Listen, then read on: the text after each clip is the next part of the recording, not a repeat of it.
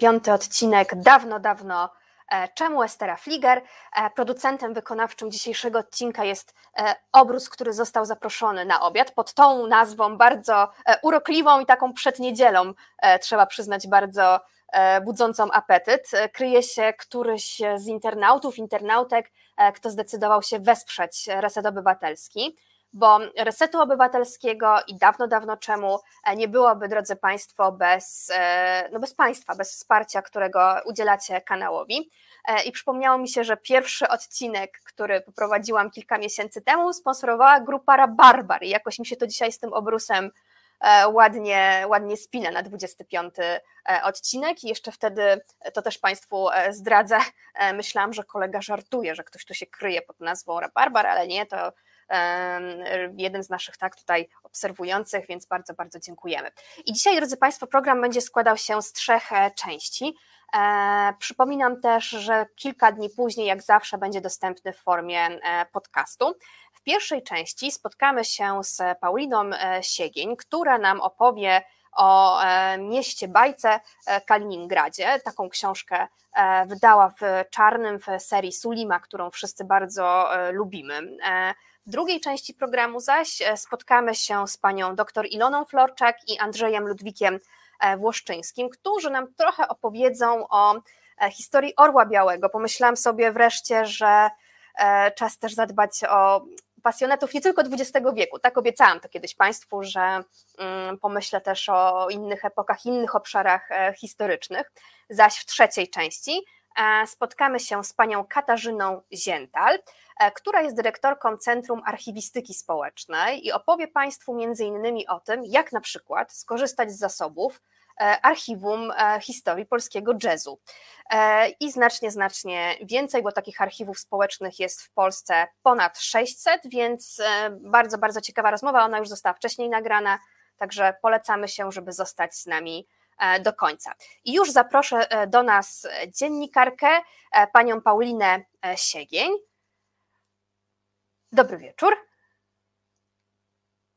Już zaproszę e, do Dobry nas wieczór. dziennikarkę e, panią Paulinę. Pani Paulina e, Siegień związana jest z krytyką polityczną i Kolegium Europy Wschodniej i jak wspomniałam jest autorką książki Miasto Bajka, różne historie Kaliningradu.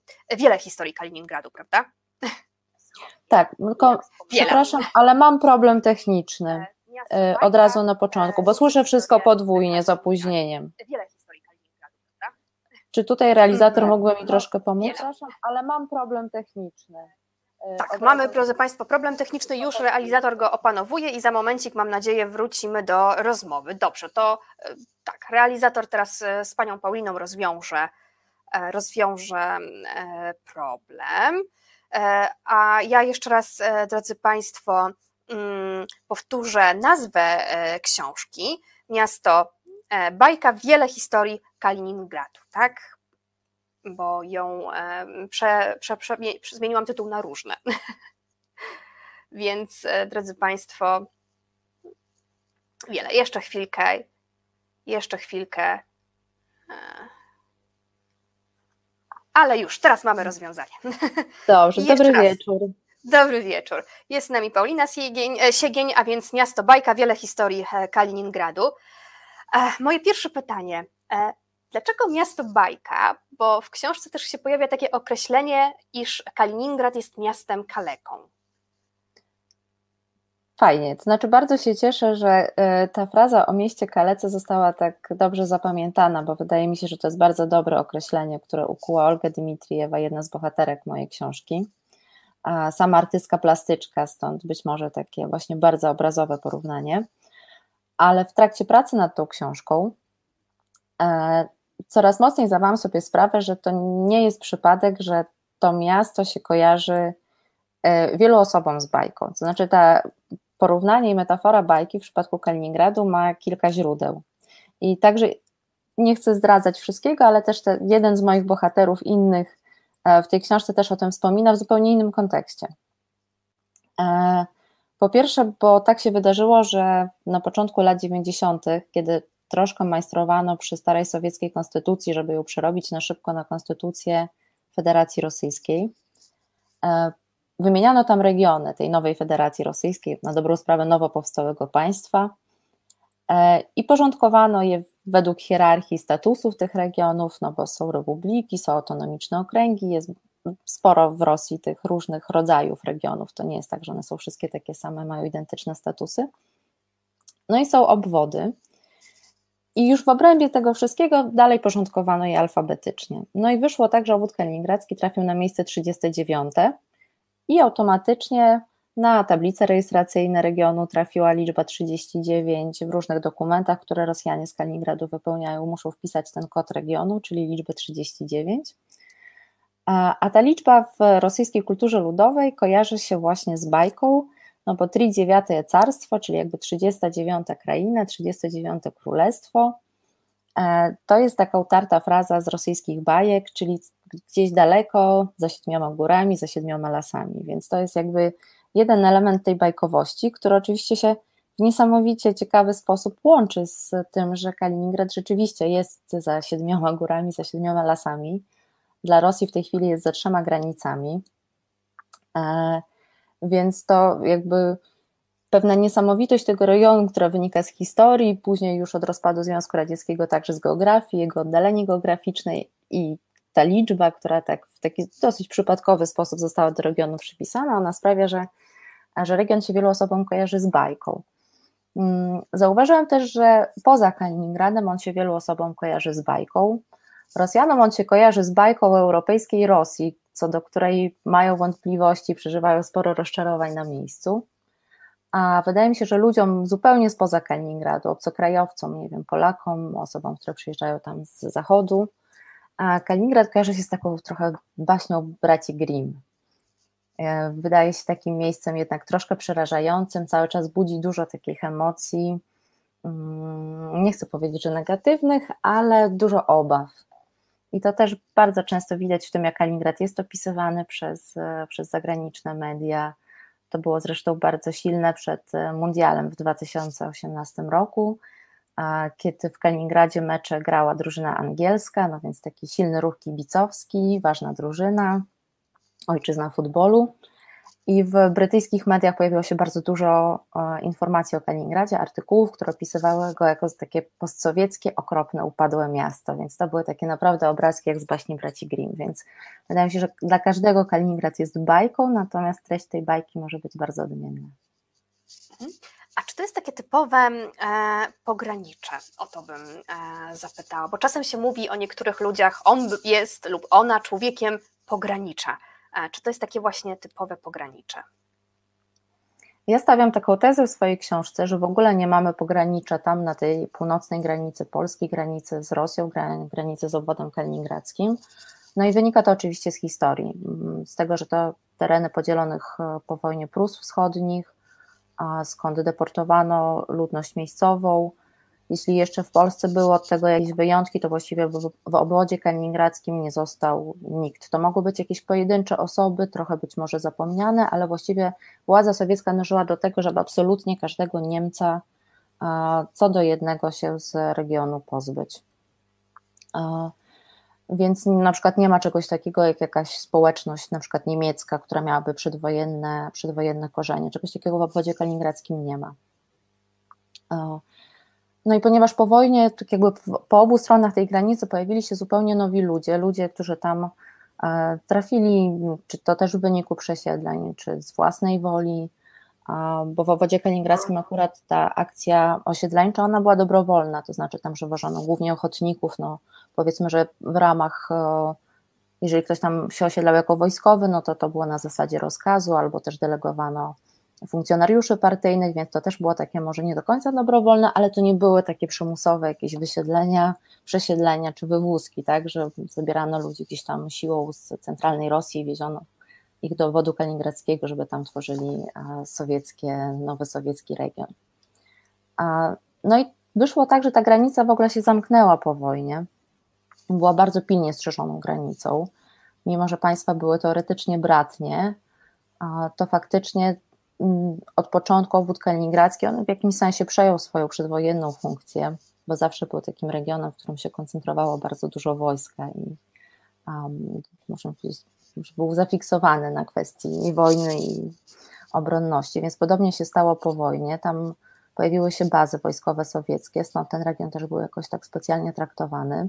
Był właściwie zupełnie zamknięty dla przyjezdnych e, z, z państw imperialistycznego Zachodu, więc to w ogóle takie bardzo, bardzo rzadkie, też sporadyczne wizyty mogły się wydarzyć, ale to były bardzo, to były wyjątki, na to trzeba było mieć specjalną zgodę.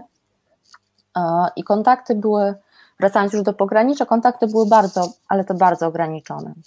Między sąsiadami, którzy właściwie mieli do siebie bardzo niedaleko, no bo bardzo często to podkreślam i w, różnych rozmowach i w samej książce, że no Kaliningrad, miasto leży tak naprawdę no zaledwie 50 kilometrów od polskiej granicy. Więc to jest naprawdę bardzo blisko, ale no nie mieliśmy się okazji z tymi sąsiadami nigdy poznać. I właściwie mimo że ta granica już dawno nie jest, znaczy teraz znowu jest, od półtora roku jest znowu zamknięta, no ale przez wiele lat możliwości przekraczania tej granicy były, jeśli nie w 100% swobodne, zawsze to na podstawie wiz, ale jednak były, no to mam wrażenie, że wciąż jednak ci sąsiedzi tam w tym przygranicznym regionie mm, wciąż się nie poznali zbyt dobrze. A, a z drugiej strony myślę, że mogłabym zaryzykować teraz taką tezę, że Sami Kaliningradczycy, oni są trochę ludźmi pogranicza, bo oni są ludźmi z jednej strony bardzo silnie zakorzenionymi w rosyjskiej kulturze, Sami bardzo lubią z kolei podkreślać swoją europejskość, to, że są bardzo mobilni, to, że bardzo dużo wyjeżdżają i to dużo częściej w kierunku zachodnim. Więc w pewnym sensie oni sami, sami są takim produktem pogranicza pewnych e, systemów e, cywilizacyjnych, kulturowych. Mhm. E, I może fragment. Więcej niż w domu można było usłyszeć na ulicy, w sklepie. Ludzie mówili, szeptali, rozmawiali o tym, że wszyscy są tutaj tymczasowo, że lada chwila, może miesiąc, może dwa i Kaliningrad oddadzą. Może nie z powrotem Niemcom, chociaż kto wie, ale raczej Polakom lub Litwinom. Podobno wielu miało spakowane walizki na tę okazję. Nie chcieli być zaskoczeni, gdy zaczną się wysiedlenia. Bali się, że nie dostaną więcej niż godzinę na e, zebranie rzeczy. Ten fragment jakoś mi się skojarzył z książką też z tej samej serii po niemieckie, gdzie Karolina Kuszyk opowiadała też o lękach e, osób, e, które zamieszkiwały na terenach E, skąd wysiedlono wcześniej Niemców, że oni właśnie też mieli takie poczucie, które też często nawiedzało ich jakoś szczególnie w nocy, że, że są tu na chwilę, mhm. że znowu będą się gdzieś przemieszczać. E, no właśnie, gdybyśmy porozmawiały o tym, skąd wzięli się e, ludzie, dzisiejsi mieszkańcy Kaliningradu w, w tym miejscu i o tej poczuciu tymczasowości zaraz po wojnie. Mhm.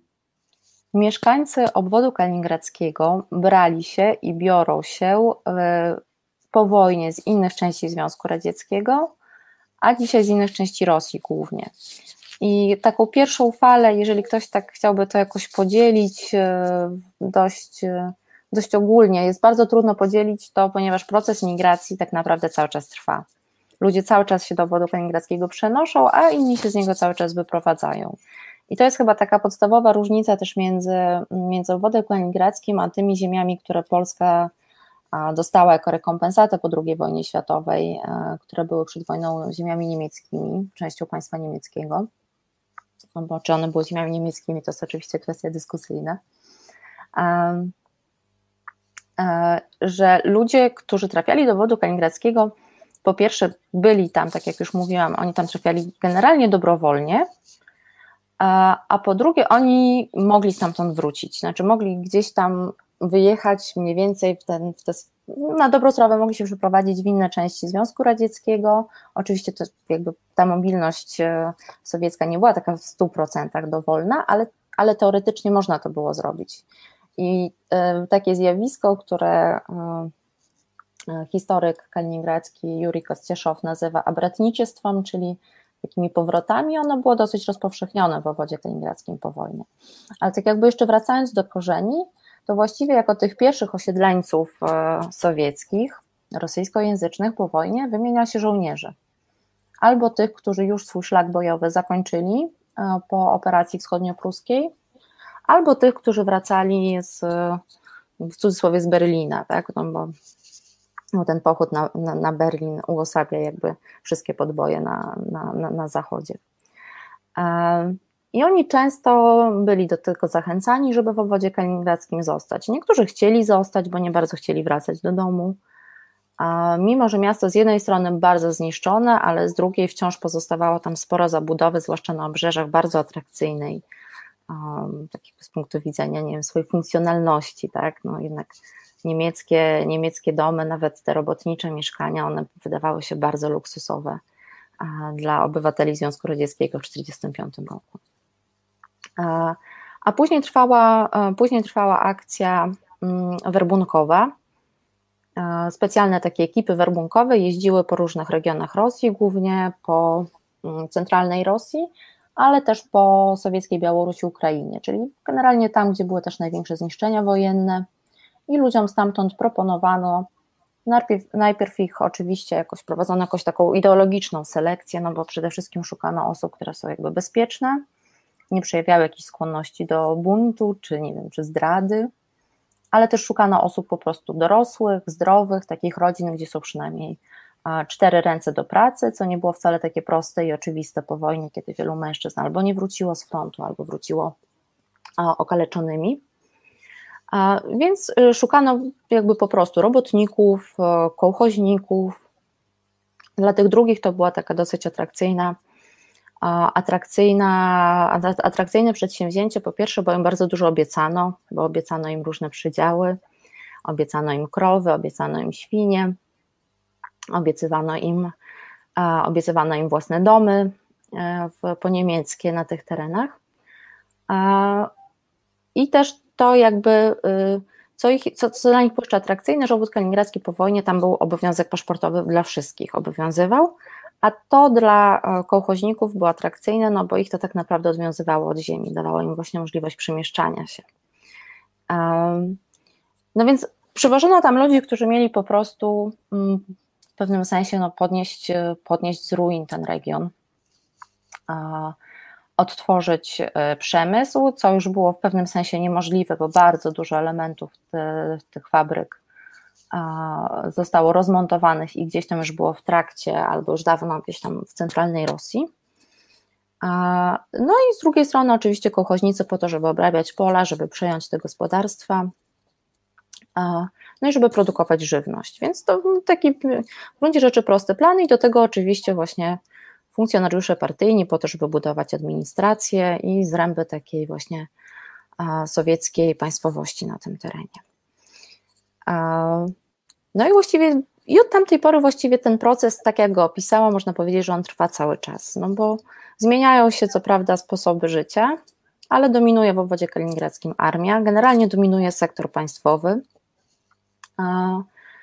no i poszukiwacze szczęścia, którzy po prostu szukają dzisiaj, przeprowadzając się do wodu kaliningradzkiego z innych części Rosji, szukają przede wszystkim po prostu lepszych warunków życia klimatycznych, ale też takich codziennych, związanych z tym, że e, Kaliningrad jest właśnie postrzegany w Rosji, sam siebie tak promuje, jako takie miasto bardziej europejskie, w, w, właśnie jeżeli chodzi o, właśnie o standard życia, bardziej przypominający miasta europejskie niż na przykład jakieś miasta, nie wiem, rosyjskie albo syberyjskie, e, które były konstruowane, budowane po prostu według innych zupełnie koncepcji urbanistycznych. A czy wśród mieszkańców miasta obserwowała Pani, obserwuje Pani zainteresowanie jego e, historią, jakieś takie poszukiwanie tożsamości e, miasta? Mhm. Pewnie do pewnego stopnia cała moja książka o tym jest, że to miasto cały czas poszukuje tożsamości ale zawsze jest takie ryzyko, że um, jeżeli jakiś temat Cię interesuje, to bez problemu znajdujesz środowisko ludzi, których ten temat też interesuje. I można bardzo łatwo nabrać takiego wrażenia, że rzeczywiście wszyscy tym żyją. I w Kaliningradzie można naprawdę trafić w kilka miejsc, w pewne środowisko ludzi w gruncie rzeczy, ponieważ ten region jest niezbyt duży, miasto to jest około pół miliona, pół miliona mieszkańców, e, ma taką swoją kulturalną, intelektualną elitę, e, ludzi, którzy się generalnie raczej znają też między sobą. I, no i można mieć takie wrażenie, że tak, oni wszyscy tym żyją, to, to na pewno. To jest jakby takie przekonanie wśród osób twórczych, wśród osób wykształconych, że że w ogóle miasto jest czymś, co bardzo mocno wpływa na nich, na ich życie, na to, co robią, na to, kim są, jest obecne i właściwie powiedziałabym powszechne. No ale oczywiście jest też tak, że jest całe mnóstwo, tysiące tak zwanych zwykłych ludzi, którzy się tym nie interesują albo interesują się bardzo pobieżnie.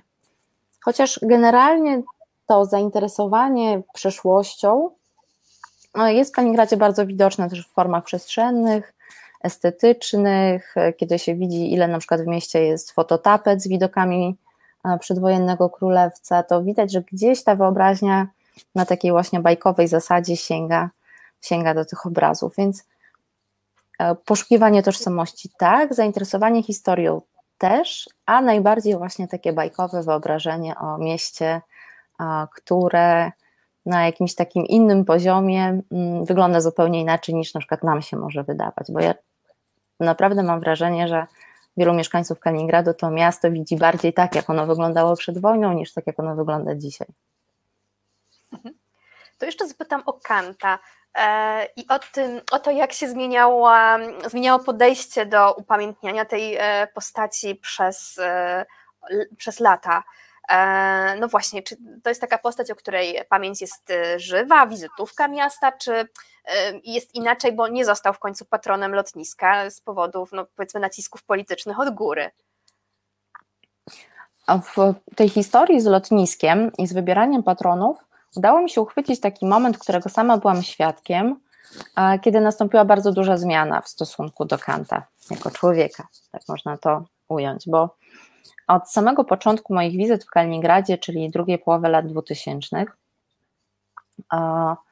Kant to było właściwie, jak mawiają Rosjanie, oni tak najczęściej mówią o Puszkinie, ale mówią nasze wsio, tak? czyli to jest nasze wszystko, to jest taka nasza jakby świętość.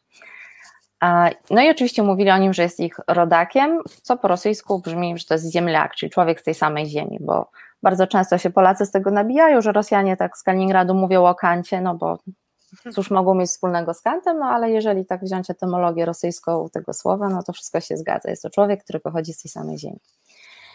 I absolutnie chyba dla wszystkich to było oczywiste, nawet dla tych, którzy mieli bardzo mgliste pojęcie o tym, kim jest Kant, a już na pewno nie czytali jego książek, to e, oni też tych swoich gości, kiedy się do kogoś zajeżdża do Kaliningradu, no to na 99% zostanie się zaprowadzonym na mogiłę Kanta, żeby zobaczyć jego grób przy katedrze.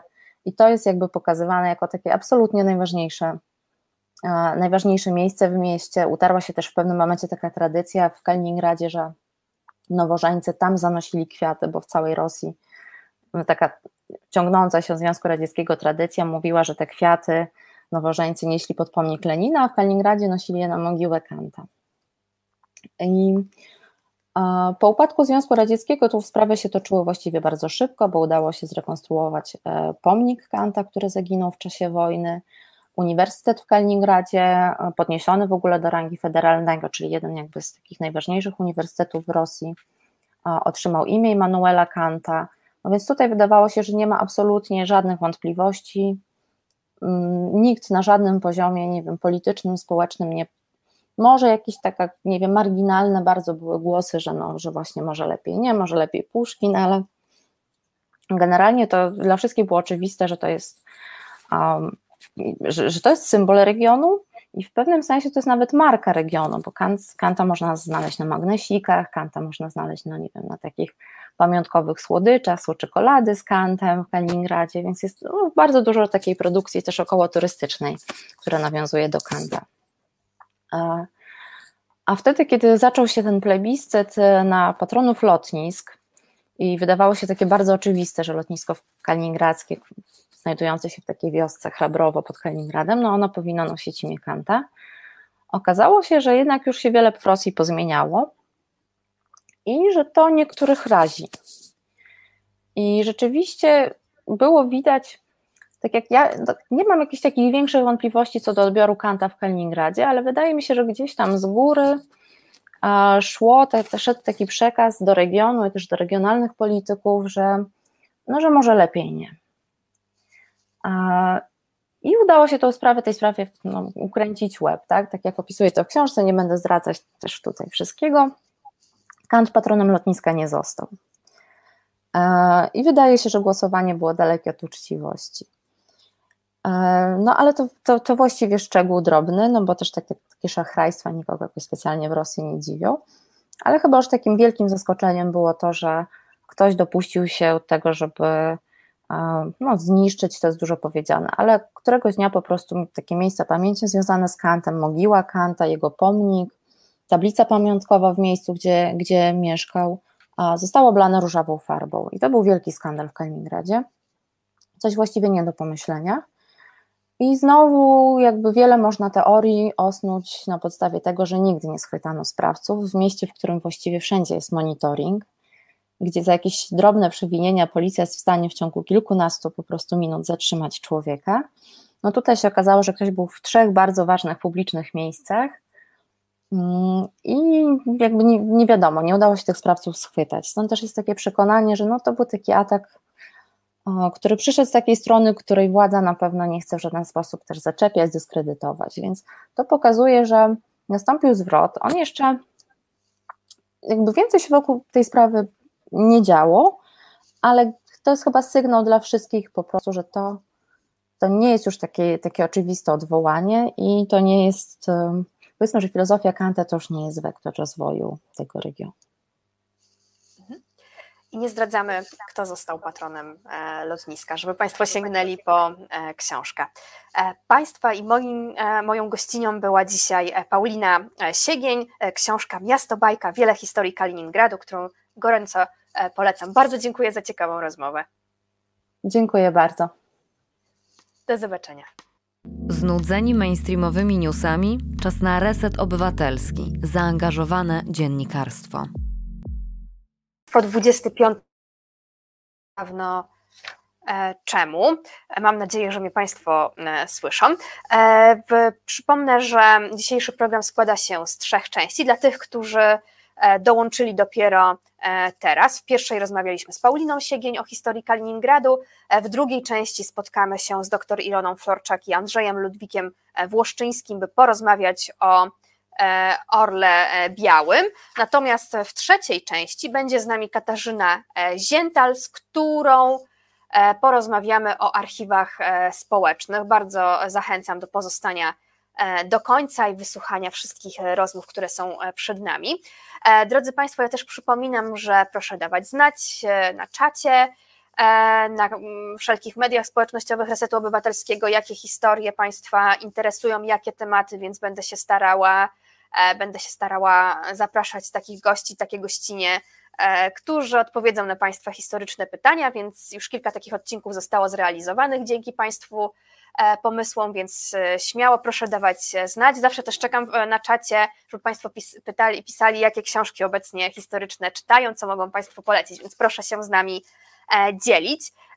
A tymczasem ja się jeszcze upewnię, że są już z nami goście kolejnej e, części, e, bo czekamy jeszcze, jest już pani doktor, ale jeszcze zapytam, czy jest z nami pan Andrzej i za momencik e, zaczniemy drugą, drugą część programu 25 odcinka. Dobrze, pana Andrzeja nie ma, ale on za chwilkę pewnie do nas dołączy, więc tymczasem zaprosimy panią doktor Ilonę Florczak z Instytutu Historii Uniwersytetu Łódzkiego. Dzień dobry pani doktor.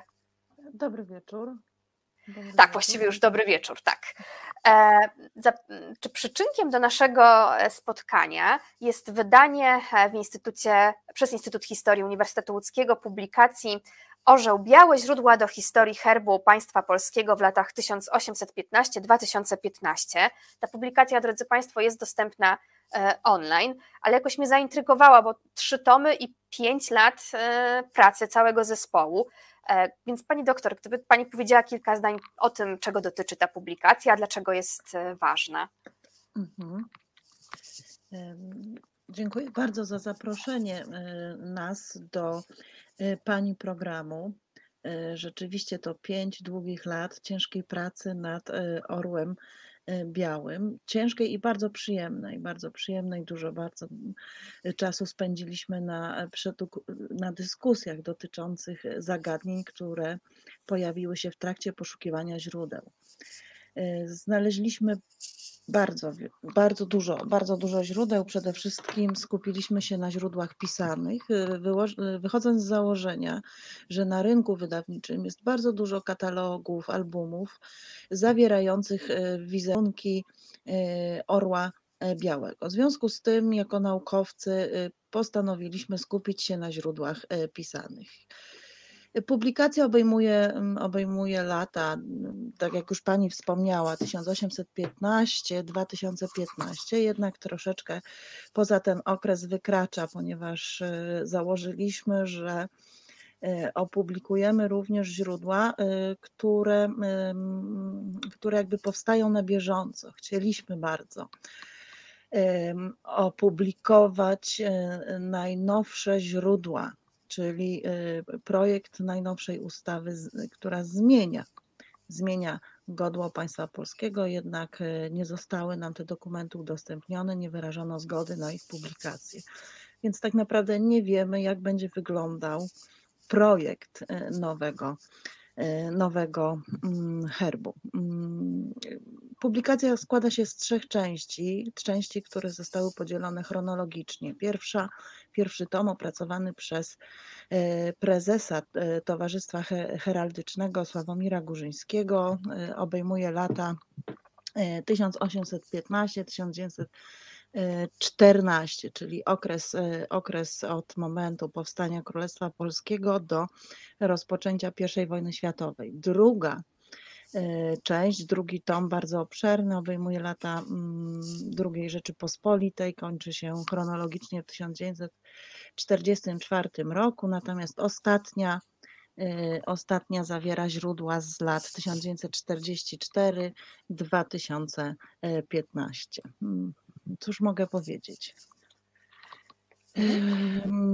Dodatkowo, jeśli mogę jeszcze, e, dodatkowo tak. praca została też e, podzielona ze względu na charakter e, źródła i dzieli się na poszczególne grupy, grupy źródeł. Oczywiście one nie w każdym tomie będą takie same, ze względu na to, że na przykład w XIX wieku nie, nie, nie każdy rodzaj źródeł przez nas opisywanych w, w późniejszych tomach e, się e, pojawiał. Na przykład nie możemy mówić o konkursach, konkursach na godło państwa polskiego w XIX wieku. Nie możemy mówić na przykład o odzieży sportowej, o strojach sportowych, czy tak zwanej odzieży patriotycznej, która jest na topie obecnie. W związku z tym pewne, pewne różnice pomiędzy y, zawartością tomów y, występują.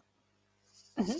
Mnie zaskoczyła i, i imponuje objętość tej, e, tej mhm. publikacji. To znaczy, że e, pani doktor y, or, Orło, czy Orzeł Biały i wokół niego była potężna dyskusja przez, przez, przez te wszystkie lata. Rozumiem, że tych źródeł jest sporo równie, pisanych również z tego powodu, że dyskutowano o tym, jak orzeł ma wyglądać. Oczywiście, oczywiście, że dyskutowano. Chyba nie zaskoczę również y, Państwa, jeżeli powiem, że do, dokonaliśmy sporej selekcji, y, y, subiektywnej selekcji źródeł i wie, wiele rzeczy, które znaleźliśmy, które udało nam się znaleźć, nie zostały po prostu z braku miejsca nie zostało włączonych do, do, do dwóch, do trzech tomów ze względu po prostu na ich E, objętość, bo pan e, profesor Adamczewski, redaktor całej serii, po prostu e, z, z przykrością muszę z wielu z nich rezygnować. Rzeczywiście dyskusja nad, nad kształtem nowego, e, nowego godła, nowego herbu państwa polskiego trwała. Trwała e, zarówno e, właśnie w kręgach miarodajnych, w kręgach władz, jak i wśród społeczeństwa, czego wyrazem jest bardzo szeroka dyskusja w prasie na przykład. Bardzo duże, może bardzo duże zainteresowanie konkursem, które zostało ogłoszone w 1919 roku na wzór orła, na nowy wzór orła e, białego. Konkurs nie został rozstrzygnięty e, przez Ministerstwo Sztuki i Kultury. Jednakże zachowała się, zachowała się spuścizna archiwalna, którą publikujemy w tomie, w tomie drugim. Konkurs okazał się, nie został roz, to znaczy został rozstrzygnięty, ale żaden z projektów nie kwalifikował się na nowy znak państwa polskiego. To może tyle na początek. Dobrze, i teraz dołączy do nas pan Andrzej Ludwik Włoszczyński, który jest e, autorem trzytomowej pracy Projekt Orli Dom. Dobry wieczór, panie Andrzeju. Dobry wieczór, kłaniam się. Rozmawiałyśmy przez chwilę z panią doktor o publikacji, którą wydał e, Instytut Historii Uniwersytetu Łódzkiego i o dyskusji dotyczącej Orła Białego na przestrzeni dziejów. Pana bym z kolei zapytała, co orzeł w dzisiejszym godle ma wspólnego z tym historycznym. Więc gdyby pan, ja wiem, że to jest temat rzeka zapewne, ale gdyby wskazał pan takie największe różnice e, przez okresy historyczne, tak? Czym się ten orzeł różnił? Co się w nim zmieniało? O. Oczywiście zmieniał się zależnie od y, stylu epoki. E, w związku z tym y, każdy nowy władca miał swojego orła. E, w ten sposób możemy to ująć. E, od 27 roku mamy jakby jednego niezmiennego i najdłużej funkcjonującego orła o konkretnym kształcie, który co prawda był modyfikowany w lekki sposób y, przez ten czas, ale generalnie zachował cały czas e, ten kształt Kamińskiego. Z czego to wynikało? Z wielu powodów. Przede wszystkim e, choćby z tego, że zmieniali się artyści, którzy to godło na przestrzeni wieków realizowali. Trochę inaczej to wyglądało mm, przed y, okresem zaborów. Y, trochę inaczej wyglądało to już po okresie zaborów, y, gdzie orzeł wszedł jakby w dużo więcej zastosowań. Wcześniej orzeł był w dość ograniczonym zakresie prezentowany nie było takiej potrzeby z jednej strony, z drugiej strony no, nie mieliśmy mediów, które pojawiły się wraz z odzyskaniem. Mało jest przedstawień y, takich oderwanych całkowicie i od dworu, i od kościoła, bo jeszcze w kościołach y, było to prezentowane y, również, na przykład na zwornikach, co akurat jest też dość bym powiedział, ewenementem, bo tego jest bardzo mało. Natomiast y, orzeł po y, zaborowy to już zaczyna być trochę inna funkcja. On zaczyna y, trochę szerzej funkcjonować, choćby na dokumentach państwowych, które się zaczynają pojawiać w dużo szerszym zakresie. Mhm. E, pojawiają się tablice e, z oznaczeniem urzędu, e, a zatem i pojawia się przy okazji godło. To godło pojawia się również choćby na ścianach urzędów, czego nie było wcześniej. A więc ta wykorzystanie godła jakby zaczyna się rozszerzać wraz e, z pojawieniem się nowych mediów, wraz e, z kształtowaniem się nowej władzy, z rozszerzaniem się e, tego. Pojawia się także to w okresie zaborów taka tendencja do prezentacji orła E, nawet w amatorskiej formie e, w domach patriotów. E, więc to jakby rozszerza zakres użytkowania orła, tak bym powiedział. Mhm. I teraz pytanie właśnie o tego orła w okresie zaborczym. E, zaczniemy od pani e, doktor. Jaką on właśnie wówczas pełnił rolę? Bo jak rozumiem, nie tylko taką materialną, ale też no, pewną symboliczną, duchową wartość też za sobą niósł w tym okresie e, zaborów. Mm, zdecydowanie.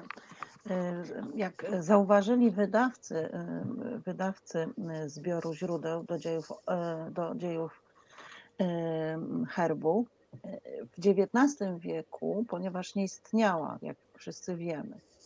Odrębna państwowość polska, orzeł był symbolem narodu polskiego, nie państwa polskiego, a narodu polskiego i towarzyszył społeczeństwu właśnie w, w, w, takich różnych kryzysowych sytuacjach, jak na przykład zrywy powstańcze, ale też był manifestacją przynależności i walki na każdej, w każdej sferze życia z, z zaborcą. Wystarczy wspomnieć przebogate zbiory biżuterii patriotycznej noszonej przez kobiety po powstaniu styczniowym. Piękne, piękne okazy. Także Tutaj widziałabym tą funkcję orła w okresie, w okresie zaborczym, czyli taki wyraz, e, wyraz przynależności do narodu i, i jakby symbol, który łączył, łączył naród e, podzielony, podzielony właśnie granicami.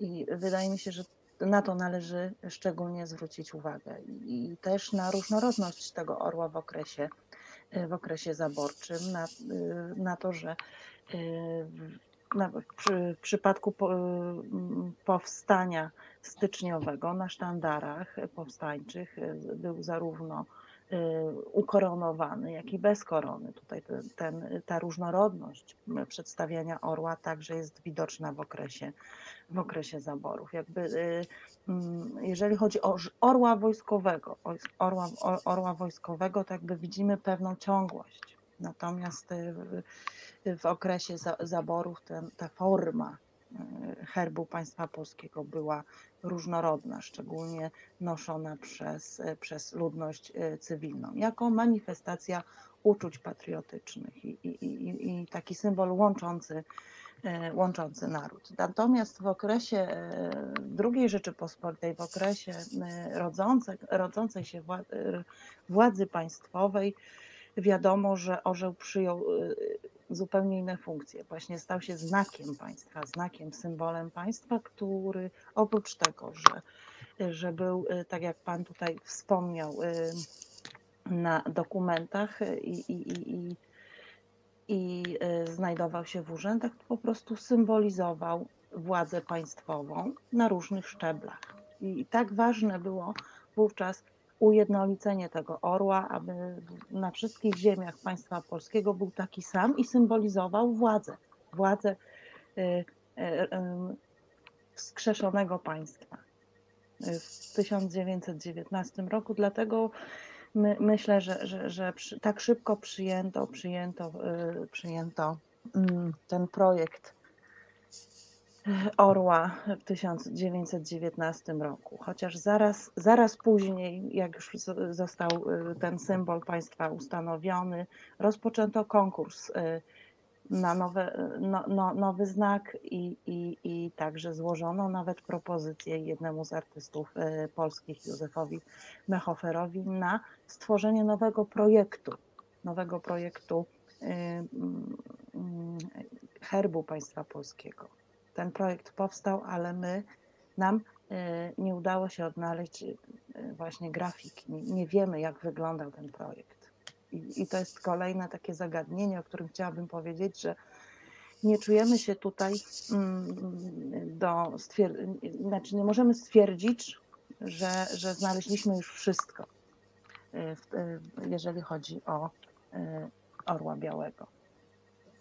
To jest niesamowite, właśnie bardzo, bardzo intrygujące, że trzy tomy publikacji okazuje się zagadnienie niewyczerpane e, jeszcze.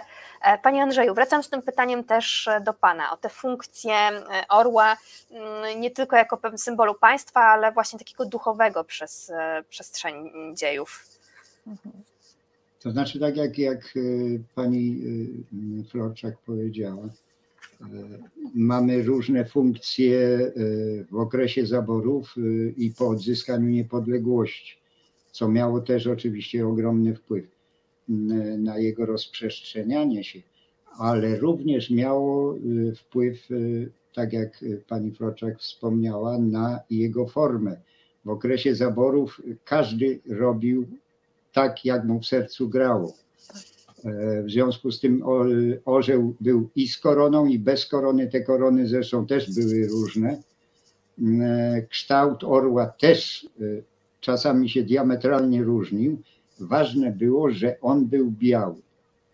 i że to był nasz orzeł, że barwy były te, które należało, żeby miał.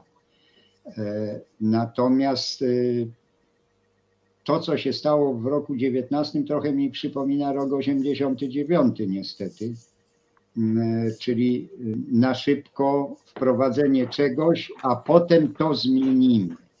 Oczywiście ta tak. zmiana rzeczywiście nastąpiła w 27 roku, ale to, co się działo w międzyczasie, mm, to była taka trochę zabawa między unormowaniem a tym, co się działo w okresie zaborów. Czyli de facto niby mieliśmy jakiś wzór tymczasowy, to należy podkreślić, bo to jest w ustawie podkreślone, e, który powinni wszyscy używać, e, ale jak on wyglądał w praktyce, to była kolejna rzecz. W międzyczasie mieliśmy jeszcze próbę Tuguta, odcięcia korony. W związku z tym to się wszystko jakby ucierało aż do tego roku 27, gdzie pojawił się wzór, który zaczęto rzeczywiście konsekwentnie e, i e, z jakimś planem wprowadzać w życie, e, wprowadzać do użytku. Mhm. E, I kończąc, e, drodzy Państwo, e, ostatnie pytanie to może do Pana Andrzeja. Co jeszcze się teraz, czy możemy w ogóle odpowiedzieć na to pytanie w tym momencie, co się zmieni w Orle i kiedy? Bo rozumiem, że jest projekt ustawy. Łatwiej jest powiedzieć, jakie są zamierzenia. Co się zmieni, mhm. tak naprawdę nie wiemy. Kiedy to się stanie, też nie wiemy. Mm, w tej chwili jedyną wiadomą są założenia mm, przetargu, który się odbył dwa czy trzy lata temu, mm, już nie pomnę, mm, gdzie ministerstwo zaplanowało e, wprowadzenie wersji elektronicznych Orła z drobnymi zmianami.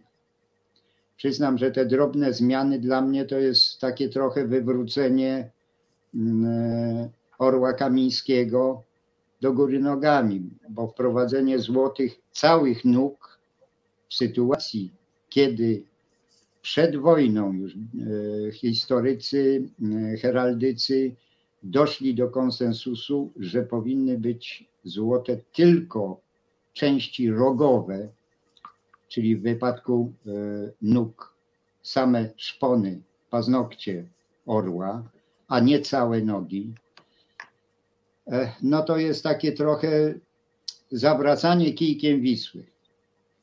E, co wiemy jeszcze? Wiemy o tym, że e, no, został opracowany ten wzór elektroniczny, że on podobno jest i podobno zostanie wprowadzony. Pytanie, kiedy to jest takie trochę pytanie do wróżki. Nic Rozumiem. więcej nikt nie potrafi powiedzieć. To cóż, czeka nas dyskusja, tak pani doktor? Tak, ja bym chciała tutaj y, y, jedno zdanie y, wtrącić. Mam nadzieję, że Pan się ze mną zgodzi, że wiedza heraldyczna i historyczna nijak się ma do zamierzeń polityczno-ideologicznych. I tutaj. Ależ oczywiście. I, i, i my, my, my, historycy czy heraldycy, rzadko jesteśmy wysłuchiwani. No ja, ja mianem heraldyka nie śmiem się tutaj określić, ale rzadko jesteśmy słuchani przez czynniki miarodajne i decydujące o wprowadzeniu, wprowadzeniu zmian. To jest tak, jak Pan tutaj wspomniał o, o przykładzie Tuguta, który, e, jak e, mówili prawicowcy, z orła zrobił koguta, odcinając mu, mu koronę i, i jakby odcinając tym samym orła od tradycji, tradycji historycznych. Tak samo y, y, myślę, że, że obecne władze będą, obecne nie władze, bo przecież nie władze decydują o tym, jaka będzie. No władze, władze. Chciałabym to bardzo delikatnie powiedzieć, tak, że jakby nie liczą się z głosami historyków, tak jak było w przypadku na przykład sztandaru, sztandaru ustawa o znakach Wojska Polskiego z 1993 roku pomyliła strony sztandaru i one już też jakby zupełnie inaczej wyglądają niż w okresie II Rzeczypospolitej. I, i tradycja, tradycja tradycją, a, a, a politycy i, i, i różne ideologie mają to do siebie, że nie słuchają, nie słuchają naukowców. Tak jak ludzie to znaczy, obecnie. Jeśli tak. można. Tak. E, ma Pani oczywiście całkowitą rację, e, jeśli chodzi o rolę polityków. Problem jakby polega na tym, e, że w czasach królewskich był jeden decydent, Oczywiście. który decydował. Podoba mu się, nie podoba mu się, koniec. Nie było żadnej dyskusji. Niestety, w momencie, kiedy y, mamy zbiór polityków od 1919 roku, który musi to przedyskutować, każdy ma oczywiście swoją wizję, każdy ma y, jakieś tam symbole, które chciałby prowadzić albo wyciąć, e, no, jest to sprawa y, niewątpliwie trudna w takim y, szerokim zgromadzeniu. Przyjęcie jednego wzoru, który by się wszystkim podobał, który by wszystko, wszyscy zaakceptowali. Do tego jeszcze cały czas e, jakby pomijana jest kwestia artystyczna, e, pomijani są projektanci również, i ich głos, bo to, to nie tylko, mm, e, tak jak pani Floczak mówiła, pomijani są historycy mm, e, czy mm, heraldycy, ale pomijani są także projektanci, którzy w tej chwili biorą pod uwagę również to, co się dzieje na świecie ze znakami państw, które coraz bardziej idą w stronę opracowań korporacyjnych. Mhm. A więc opracowań, które zawierają jak najszersze później wykorzystanie znaku i w jakiej formie on jest później wykorzystywany.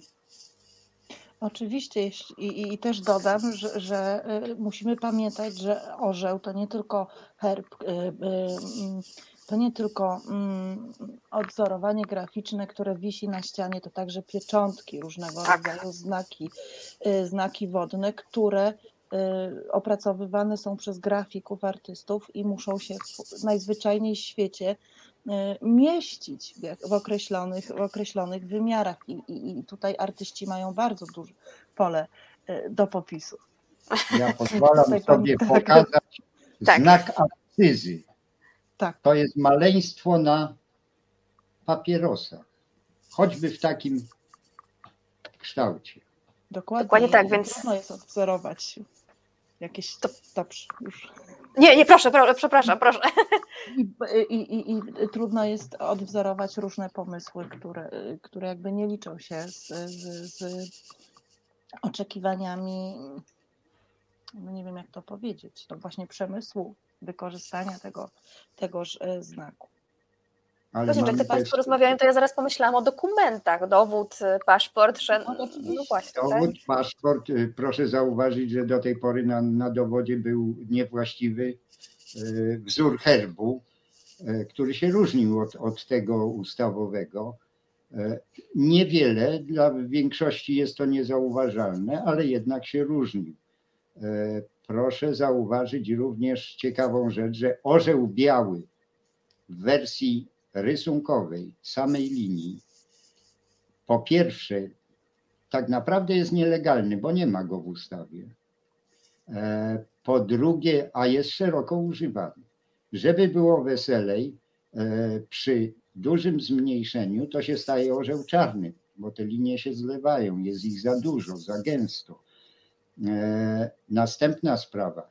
Nie stosuje się orła uproszczonego, E, przy małych zastosowaniach i na dodatek w kontrze rzeczywiście białego, czyli tego, co jest w środku tego orła, a nie co jest obrysem tego orła. A przecież jest to, nawet przy obecnym orle, jest to dość proste do, do zastosowania. Więc tych problemów jakby jest y, dużo, y, a nawet jeszcze więcej. Y, mm, powiedziałbym, że porównywalnie może do, do tego, czego jeszcze nie wiemy z historii Orła, jak to się toczyło, czy w międzywojniu, czy w tym. Tam też jest dużo białych plam, gdzie brakuje po prostu dokumentów, ikonografii. E, przede wszystkim, tak jak pani e, Floczak powiedziała, choćby tego projektu Mechofera. E, niektórzy podają wątpliwość, że on w ogóle powstał.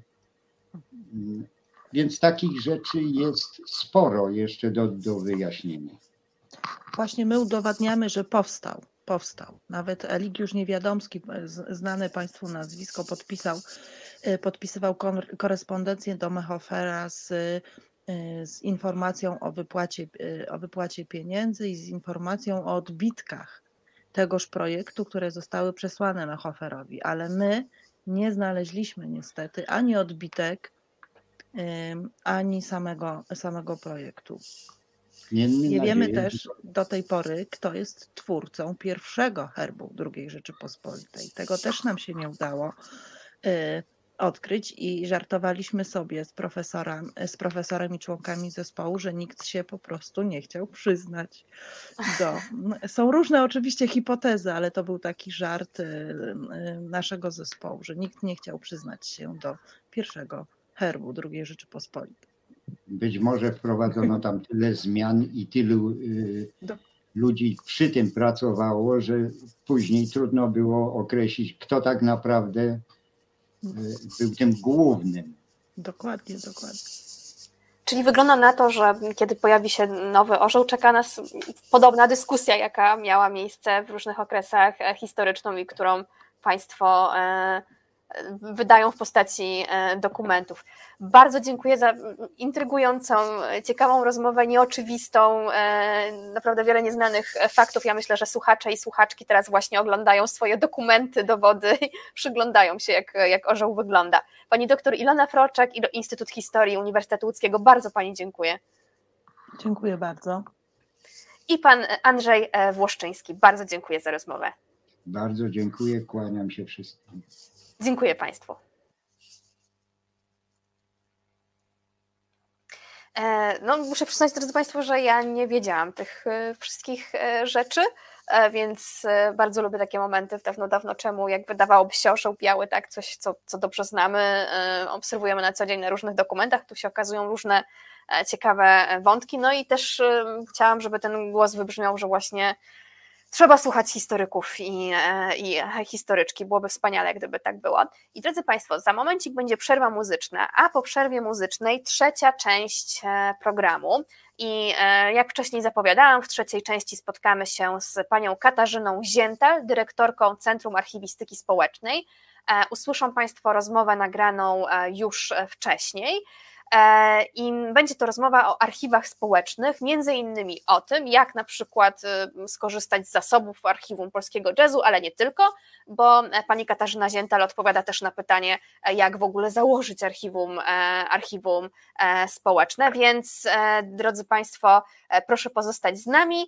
E, po przerwie muzycznej i e, ta rozmowa, jak wcześniej powiedziałam, trzecia będzie, będzie odtworzona, więc ja się też tym samym e, żegnam na dzisiaj. Kończymy, nie kończymy, bo jeszcze zostajemy, słuchamy kolejnej rozmowy. Więc to, to było 25 dawno, dawno, jest 25 dawno, dawno e, czemu i drodzy Państwo, do zobaczenia w 26 e, odcinku. E, dobrego wieczoru z kolejną rozmową z Resetem Obywatelskim, bo mamy też całą ramówkę, więc jak się skończy dawno, dawno czemu, to też zapraszamy i do zobaczenia w kolejnym odcinku. Dobrego wieczoru, dużo zdrowia, do zobaczenia.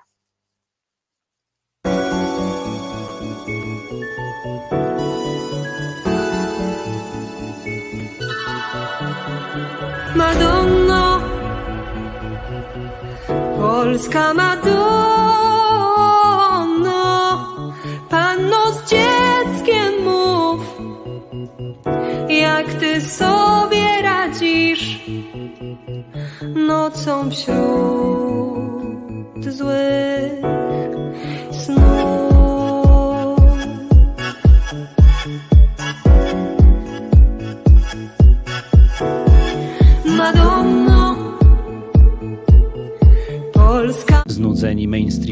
newsami?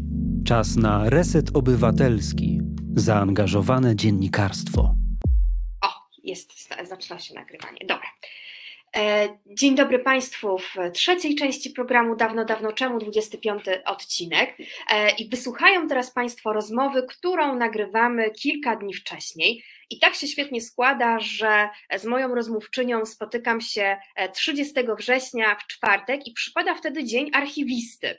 Państwo tę rozmowę zobaczą e, i usłyszą w sobotę, ale no, bardzo dobra okazja do tego, żeby spotkać się z panią Katarzyną Ziental, która jest dyrektorką e, Centrum Archiwistyki e, Społecznej. Dzień dobry Pani Katarzyno. Dzień dobry, bardzo mi miło i bardzo dziękuję za zaproszenie. Ja też się bardzo cieszę, że, że udało nam się spotkać i e, uda nam się porozmawiać. I moje pierwsze pytanie dotyczy tego, czym w ogóle jest archiwum społeczne? Czym się różni od takiego zwykłego archiwum? Bo jak słyszymy archiwum, to wyobrażamy sobie najczęściej potężny budynek IPN-u albo innego archiwum e, państwowego, dużego budynku, więc czym jest archiwum społeczne? Tak, od tego pytania e, zawsze zaczynamy praktycznie nasze rozmowy, bo mimo, że działamy już w obszarze archiwistyki społecznej mm, prawie 10 lat, to pojęcie nadal nie jest gdzieś tam powszechnie znane. Może wśród ludzi kultury, wśród ludzi E, którzy jakoś tam siedzą w archiwistyce czy historii, to jest ogromna zmiana, ale gdzieś tam jeszcze powszechnie nie jest to takie znane. Tak jak pani powiedziała, archiwum kojarzy się z budynkiem albo z jakimś takim zasobem archiwalnym, ze stertą papierów, powiedzmy tak, tak umownie. Natomiast y, tak naprawdę archiwum społeczne to jest pewna idea, e, więc która może być stosowana w przeróżnych jakby mm, warunkach organizacyjnych, czyli w ramach stowarzyszeń, fundacji, bibliotek, e, nie wiem, domów kultury, czy w ramach jakichś po prostu grup nieformalnych, grup przyjaciół, którzy się zebrali, żeby tę ideę realizować. Ale o co chodzi? Archiwum społeczne powstaje wtedy, kiedy jakaś osoba zainteresuje się danym tematem historycznym i przede wszystkim odkryje, że on jest nieudokumentowany, nieznany szerzej, być może na przykład dotyczy bezpośrednio jakiegoś miasteczka, ale w tym miasteczku w ogóle jest nieznany. To może być taki temat e, z historii lokalnej, jakiś pojedynczy, na przykład, nie wiem, historia jakiegoś zakładu pracy, w którym działy się ciekawe rzeczy, e, w którym działali ciekawi ludzie, prawda? Ale może to być też taka po prostu historia szersza, bo na przykład jeśli mówimy o historii lokalnej, no to ona zazwyczaj jest dokumentowana poprzez fakty, poprzez, nie wiem, najważniejszych bohaterów, którzy y, czegoś dokonali, co jest powszechnie znane, ale niekoniecznie poprzez tą pamięć społeczną. Czyli właśnie znamy fakty, wiemy, co się działo chociażby w czasie II wojny światowej, która zawsze jest gdzieś tam odnośnikiem, ale niekoniecznie już wiemy, co mieszkańcy wtedy przeżywali. I oni nawet często jakby od tej pamięci się odgradzają. Ale może jeszcze chciałabym dopowiedzieć właśnie, takie archiwum społeczne dotyczy nie tylko historii lokalnej. Może ja podam kilka jeszcze takich przykładów e, archiwów, które działają. Mm, archiwów kobiet, które e, pracowały w Stoczni Gdańskiej, e, suwnicowych, magazynierek, księgowych. Zapisywana jest w tym archiwum ich pamięć, ich, ich historia. Archiwum Towarzystwa Opieki nad Ociemniałymi w Laskach, które ma już ponad stuletnią historię i które było takie pionierskie, e, jak było zakładane, e, jeśli chodzi o tą opiekę nad osobami z niepełnosprawnościami. Archiwum Polskiego Jazzu, e, założone też tak naprawdę przez jedną pasjonatkę, przez skrzypaczkę. Archiwum Osiedla Przyjaźń, tego warszawskiego, warszawskiego osiedla zbudowanego dla budowniczych Pałacu Kultury, czy na przykład Archiwum Muzyki Wiejskiej, zarówno zawierającego nagrania dźwiękowe tych muzyków, jak i jakieś tam ich opowieści. Coś, co już znika, prawda? Już w zasadzie tych muzykantów, którzy gdzieś tam spontanicznie y, grali w domach. Nie, nie, chodzi mi o te weselne uroczystości, które dzisiaj mają miejsce, tylko po prostu muzycy, często prawdziwi artyści. Jakby ten świat już zanika, więc podstawą jest to, że chcemy udokumentować jakiś temat, który mamy poczucie, że nie istnieje w świadomości i który też mam poczucie chyba, że to jest ostatni moment często, żeby e, te osoby nagrać. I jeszcze ostatnia rzecz, żeby dopełnić ten obraz. Archiwista społeczny e, używa takich niestandardowych metod e, dla archiwistyki. Mianowicie przede wszystkim kontakt bezpośredni, pukanie do drzwi sąsiadów i proszenie o, mm, o to, żeby ta osoba się zgodziła e, opowiedzieć o swoim życiu, ale też zbieranie materiałów typu fotografie, jakieś wspomnienia, korespondencja też od osób prywatnych. E, nie wiem, sięganie do kronik szkolnych, do jakichś dawnych zakładów pracy. Często taka praca detektywistyczna mm, cechuje archiwistów społecznych. I może taka jeszcze ostatnia rzecz, że archiwista chce działać tu i teraz, społeczny.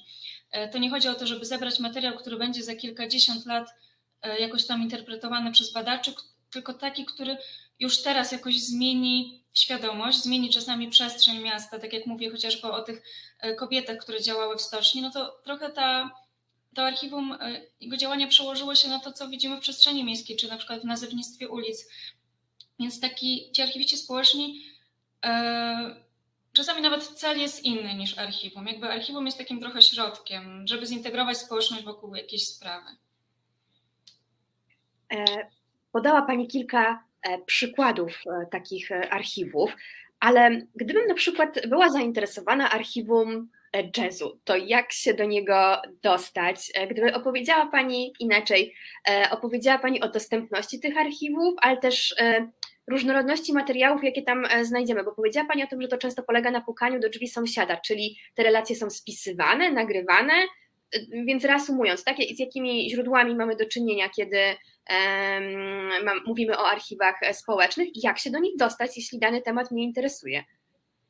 Tak, no Centrum Archiwistyki Społecznej jest taką instytucją, która mierzy się z tym problemem dostępności i która jakby bierze go na barki, bo e, tak naprawdę sytuacja jeszcze do niedawna była taka, że bo mamy 600 archiwów w naszej bazie archiwów społecznych. Baza jest. E, my ją tworzymy już właśnie od prawie 10 lat, bo wcześniej jako ośrodek Karta działaliśmy, a teraz jako Centrum Archiwistyki Społecznej. Więc można powiedzieć, że to jest taka ciągła historia, już prawie dziesięcioletnia. Rozpoczęliśmy właśnie od policzenia tych archiwów, od ich zewidencjonowania. E, jest baza, gdzie można zobaczyć je wszystkie. No i tam jest informacja, gdzie te materiały można też zobaczyć. Czyli na przykład Archiwum Polskiego Jazzu jest taki specjalny rekord w tej bazie. Oczywiście baza jest ogólnodostępna, dostępna przez internet na naszej stronie cas.org.pl. E, no i tam widzimy, e, że akurat w przypadku Archiwum Polskiego Jazzu jest specjalna strona Polish Jazz, e, już nie pamiętam dokładnie, ale Polish Jazz i tam można te materiały zdigitalizowane przeglądać. Czasami jest informacja, że materiał jest dostępny wyłącznie na miejscu, no bo mm, na przykład nagrania to jest taka szczególna kategoria, mm, to są często dane wrażliwe, e, czy nawet sam archiwista chce trochę chronić no dobra osobiste tej osoby, która opowiada o swoich, czasami gdzieś też współczesność wychodzi w tych nagraniach, więc e, te materiały są dostępne czasami tylko na miejscu. No ale tak, zawsze właśnie słyszeliśmy te pytania, zawsze był taki postulat, no dobrze, jest tych archiwów 600, te zbiory są różnorodne, gdzieś tam układają się na tą społeczną historię Polski, ale jak możemy z nich skorzystać? No i wtedy właśnie była ta mozolna odpowiedź, najpierw baza archiwów społecznych, później gdzieś tam każdy ma swój osobny system, jeden ma inwentarze jakieś wydrukowane, drugi ma właśnie stronę internetową, gdzie nie wszystko jest, tylko część. Więc my zbudowaliśmy system OSA, otwarty system archiwizacji, bezpłatnie dostępny dla każdego archiwum społecznego, gdzie te zbiory są opisywane i też udostępniane. I to jest taka nasza idea, żeby zbiory były w jednym miejscu, bo dzięki temu, no wiadomo, że jakby zyskują one zupełnie inny, e, no dużo łatwiej się do nich dostać. E, więc tworzymy już, mamy już obecnie 220 podmiotów w systemie OSA więc to już jest całkiem nieźle. Cały czas ta nasza praca polega na takim przekonywaniu, że dobrze, możecie mieć swoją stronę, która fantastycznie prezentuje akurat ten zasób dotyczący polskiego jazzu, bo cały layout, wszystko, nie wiem, jest dostosowane właśnie tak, żeby można było z tego korzystać. Ale my oferujemy taki system, który po pierwsze jest trwały, no bo wiadomo, strona nieutrzymywana może po prostu zniknąć i być nie do odzyskania.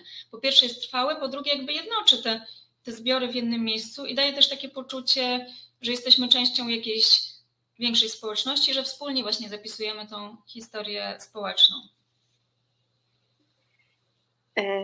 Tak, i mm, ja znam taki jeden przykład e, archiwum społecznego, miastograf, bo urodziłam się e, w Łodzi e, i miastograf właśnie jest, ma, ma swoją stronę internetową, można, można tam dużo, dużo rzeczy znaleźć, ale czy podałaby Pani jeszcze jakieś takie przykłady archiwów społecznych dotyczących konkretnych miast, tak jak miastograf dotyczy Łodzi, to czy mają Państwo właśnie w bazie też takie archiwa dotyczące innych, innych miast? Tak naprawdę chyba każde miasto wojewódzkie ma swoje archiwum społeczne, bo tych archiwów historii lokalnej jest po prostu najwięcej, ale też jest całe mnóstwo e, archiwów z mniejszych miejscowości, bo to też jest takie mm, bardzo potrzebne tym mniejszym miejscowościom i chociażby biblioteki gminne bardzo często zakładają takie, takie archiwa społeczne. E, więc naprawdę wydaje mi się, że ja trochę mam takie doświadczenie bardzo przyjemne, że gdzieś tam jadę przez Polskę i widzę te miejscowości i wiem, że tam jest archiwum społeczne i to jest bardzo takie budujące i, i fajne. E, ale może jeszcze powiem o takim dosyć rozpoznanym archiwum, ale które też jest ciekawe, takie właśnie lokalne archiwum. Mianowicie mam na myśli pogranicze i sejny, które e, mieszczą się miejscowość niewielka, która mieści się na pograniczu właśnie polsko-litewskim i polsko-białoruskim.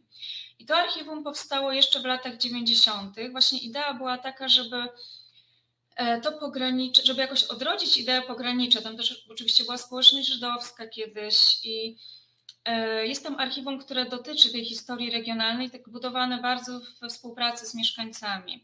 E, jest też chociażby archiwum korespondencji Czesława Miłosza i Węclowy. I jakby Pogranicze jest y, znane nie tylko z tego, że ma archiwum, ale też dlatego, że oni po prostu bardzo ożywili to miejsce. Tam działa galeria, teatry, takie współtworzone z mieszkańcami, y, takie, takie najczęściej latem te teatry się odbywają, są bardzo malownicze. Jest też tam stara synagoga, gdzie działa spółdzielnia jazzowa i trochę y, jest odradzana ta tradycja klezmerska, są tam grane koncerty. I ja też przypominam sobie taką anegdotę, którą kiedyś usłyszałam, bo to jest bardzo ważne i takie charakterystyczne też dla archiwów historii lokalnej i w ogóle dla archiwów społecznych, bo e, w Krasnogródzie, która mieści się niedaleko Sejn, też właśnie na pograniczu, e, jest dwór Miłosza. No i tak zwany dwór Miłosza, e, który należał do rodziny Miłosza i młody Miłosz tam spędzał swoją młodość, swoje, swoje wakacje. Zresztą pisał o tym wiersze. E, I mm, kiedy no on tam już będąc w takim podeszłym wieku, e, Miłosz znowu odwiedzał to miejsce i wtedy jeszcze ono jakby niszczało, jakby ten dwór niszczał, był zarośnięty, e, bardzo taki no, niewypielęgnowany ten ogród. I kiedy przechadzał się po tym ogrodzie, już był wtedy zamysł, już były plany, że chcemy ożywić to miejsce. Jakby Czyżewscy, Małgorzata i Krzysztof Czyżewscy, którzy założyli tą fundację Ogranicze, już mieli plany wobec tego dworu. I on wtedy powiedział, no to znam właśnie z, z anegdoty, jakby z, z przekazu pana Krzysztofa Czyżewskiego, powiedział, tylko nie zróbcie mi tutaj muzeum. Oczywiście y, teraz wiadomo, że muzea to jest, no zupełnie inaczej wyglądają, to też są takie żywe miejsca, ale jakby o co chodziło? Właśnie o to, żeby to nie było takie martwe miejsce z zamkniętymi gablotami, pamiątkami. I oni rzeczywiście to zrobili, to znaczy oni odrodzili ten dwór na podstawie czego? Na podstawie wspomnień mieszkańców okolicznych wiosek. E, zapytali y, mieszkańców, jak wyglądał ten dwór, co tam się działo, i oni na początku nic nie pamiętali. Ale jak weszli do tego dworu, to nagle ta pamięć ożyła i jakby z tych wspomnień odrodzili ten dwór. Także to jest bardzo ciekawy przykład. Mm, jak też to archiwum y, może być w ramach takiego większego przedsięwzięcia ożywiania, jak to ożywianie z kolei wpływa na to, że dalej zbieramy te wspomnienia, bo naprawdę często bardzo archiwiści społeczni mówią, że napotykają na taki jakby opór, że nic nie pamiętamy, albo nie wiem, nasza historia nie jest ważna. I dopiero jak gdzieś, nie wiem, jakieś zdjęcie wydobędzie się z tych archiwów rodzinnych, jak się już e, patrzy na to zdjęcie, czy, czy w przypadku tego, tej krasnogródy na ten dwór Miłosza, to dopiero gdzieś się uruchamiają te wspomnienia i co więcej, nawet wtedy się okazuje, że ktoś ma w domu jeszcze jakieś materiały na ten temat, ale zupełnie o tym zapomniał. E, a teraz, gdybyśmy tak e, przeszły krok po kroku, jak ktoś bardzo by chciał prowadzić archiwum społeczne i nie wie od czego e, zacząć, to gdyby Pani mm, powiedziała kilka zdań o tym właśnie, jak się robi archiwum społeczne. Bo rozumiem też, że można się zgłosić do Państwa po pomoc to jest najlepszy taki właśnie pierwszy krok, bo jesteśmy taką instytucją otwartą, która właśnie służy takim osobom, które mają ten pomysł, ale nie wiedzą od czego zacząć. I, i dobrze, że Pani o to pyta, bo my właśnie często na te pytania napotykaliśmy. Dobrze, ale od czego zacząć? Więc naszym takim sztandarowym szkoleniem, webinarem jest od czego zacząć, archiwum społeczne od czego zacząć, bo po pierwsze trzeba mieć jakiś zamysł, co chcemy zbierać. Po drugie, w jaki sposób to udostępnimy.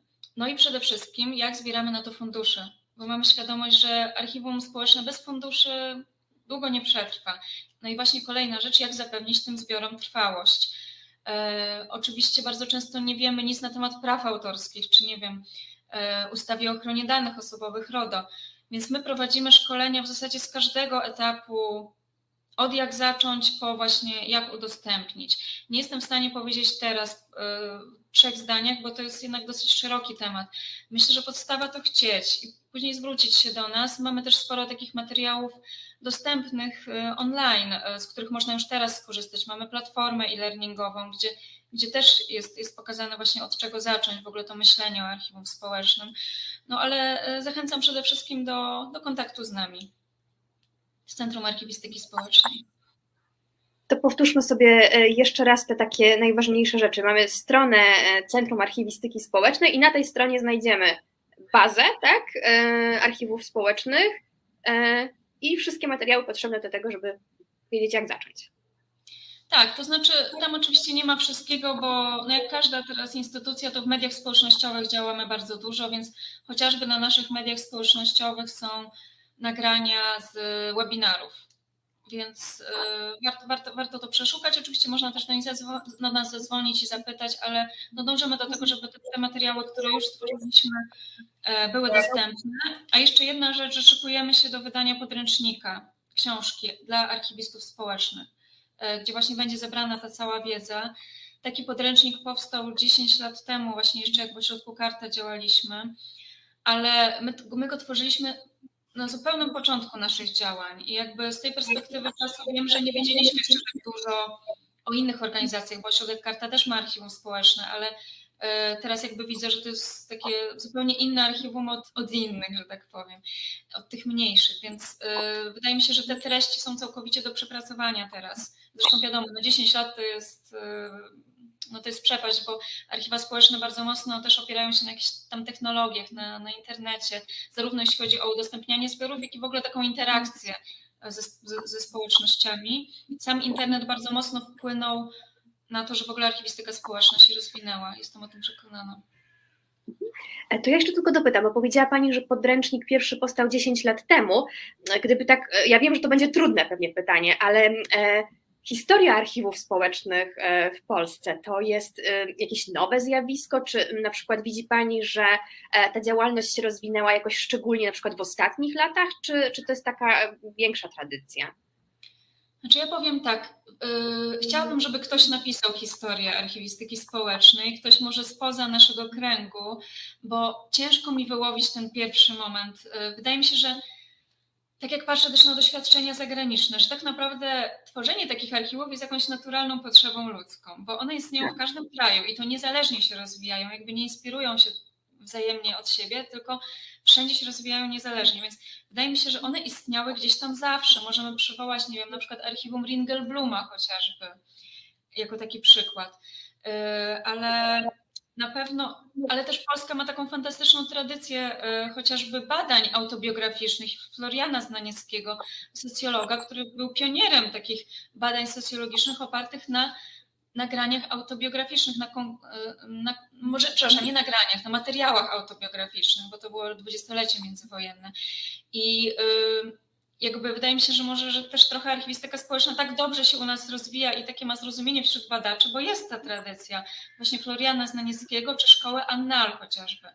I, ale wydaje mi się, znaczy jestem przekonana o tym, że w ciągu ostatnich kilkunastu lat ta działalność rozwinęła się bardzo spektakularnie w Polsce i e, co, co na to wpłynęło? Na pewno nasze działania, bo ja to po prostu widzę naocznie, że to, że nazwaliśmy to zjawisko, e, to, że wypromowaliśmy to pojęcie, mm, to, że wiele takich drobnych projektów, ktoś tam gdzieś coś nagrał, ktoś zebrał ileś tam set fotografii już chce być nazywany archiwum społecznym, wpłynęło na to, że pojawiło się myślenie, dobrze, zrobiłem swój projekt, miałem jakiś tam grant kilkumiesięczny, nagrałem starszych mieszkańców, ale co dalej? Jeżeli chcę się nazywać archiwum społecznym, to muszę o tym myśleć, żeby te zbiory zabezpieczyć. Więc jakby mm, samo to, że wypromowaliśmy te pojęcia, bardzo dużo zrobiło dla popularności. I ja też sobie myślę, że mm, niesamowita popularność, e, taka moda na lokalność, która się przejawia w tym, że chcemy kupować w lokalnych sklepach, która się przejawia w tym, że chcemy kupować lokalne produkty, e, też ma mm, jakby to ma wpływ na to, że archiwistyka społeczna w tych miejscowościach się bardzo rozwija. Mm, no jest takie badanie CEBOS-u z 2016 roku, gdzie zadano pytanie, z czym Polacy się identyfikują, z czym się identyfikujesz najbardziej na pierwszym miejscu? Czy z Unią Europejską, czy z Polską, czy z jakimś tam regionem, czy z miejscowością? I ponad y, połowa badanych odpowiedziała, że właśnie z miejscowością, nie z Polską. Na drugim miejscu była Polska. Więc to też jest ciekawe, prawda, że tym pierwszym miejscem identyfikacji jest miejscowość, w której ktoś się urodził albo w której y, teraz przebywa. Więc na tym można budować, prawda? Nie wiem, jak jest w innych krajach, ale, ale na pewno w Polsce tak jest. E, no i kolejna rzecz, właśnie o której już trochę wspomniałam, internet. E, to, że jest taka trochę moda na do it yourself, archiwistyka społeczna właśnie w to się wpisuje, że bardzo mało jest teraz takich obszarów, które są dostępne tylko dla ekspertów e, wykształconych w kierunku właśnie chociażby archiwistycznym. Społeczności mają taką świadomość, że też mogą same e, dopełnić działalność państwowych instytucji czy profesjonalnych archiwistów i same e, założyć archiwum. Ta wiedza jest dostępna chociażby w internecie, chociażby przez nasze działania. Więc wydaje mi się, że ta moda, jakby internet i ta chęć takiego obywatelskiego działania w różnych obszarach, czego przejawem też jest tutaj reset obywatelski przecież, prawda? E, po prostu bardzo przysłużyła się archiwistyce społecznej. Bardzo się cieszymy i ja bardzo Pani dziękuję za, za tę rozmowę, za udział e, w programie i to jest naprawdę niesamowite, kiedy przeczytałam właśnie, że tych archiwów społecznych jest sześć i trzymamy kciuki za to, żeby było jeszcze więcej. Więc e, Państwa i moim gościem była Katarzyna Ziental, dyrektorka e, Centrum Archiwistyki Społecznej. Bardzo Pani dziękuję za rozmowę. Bardzo dziękuję za rozmowę.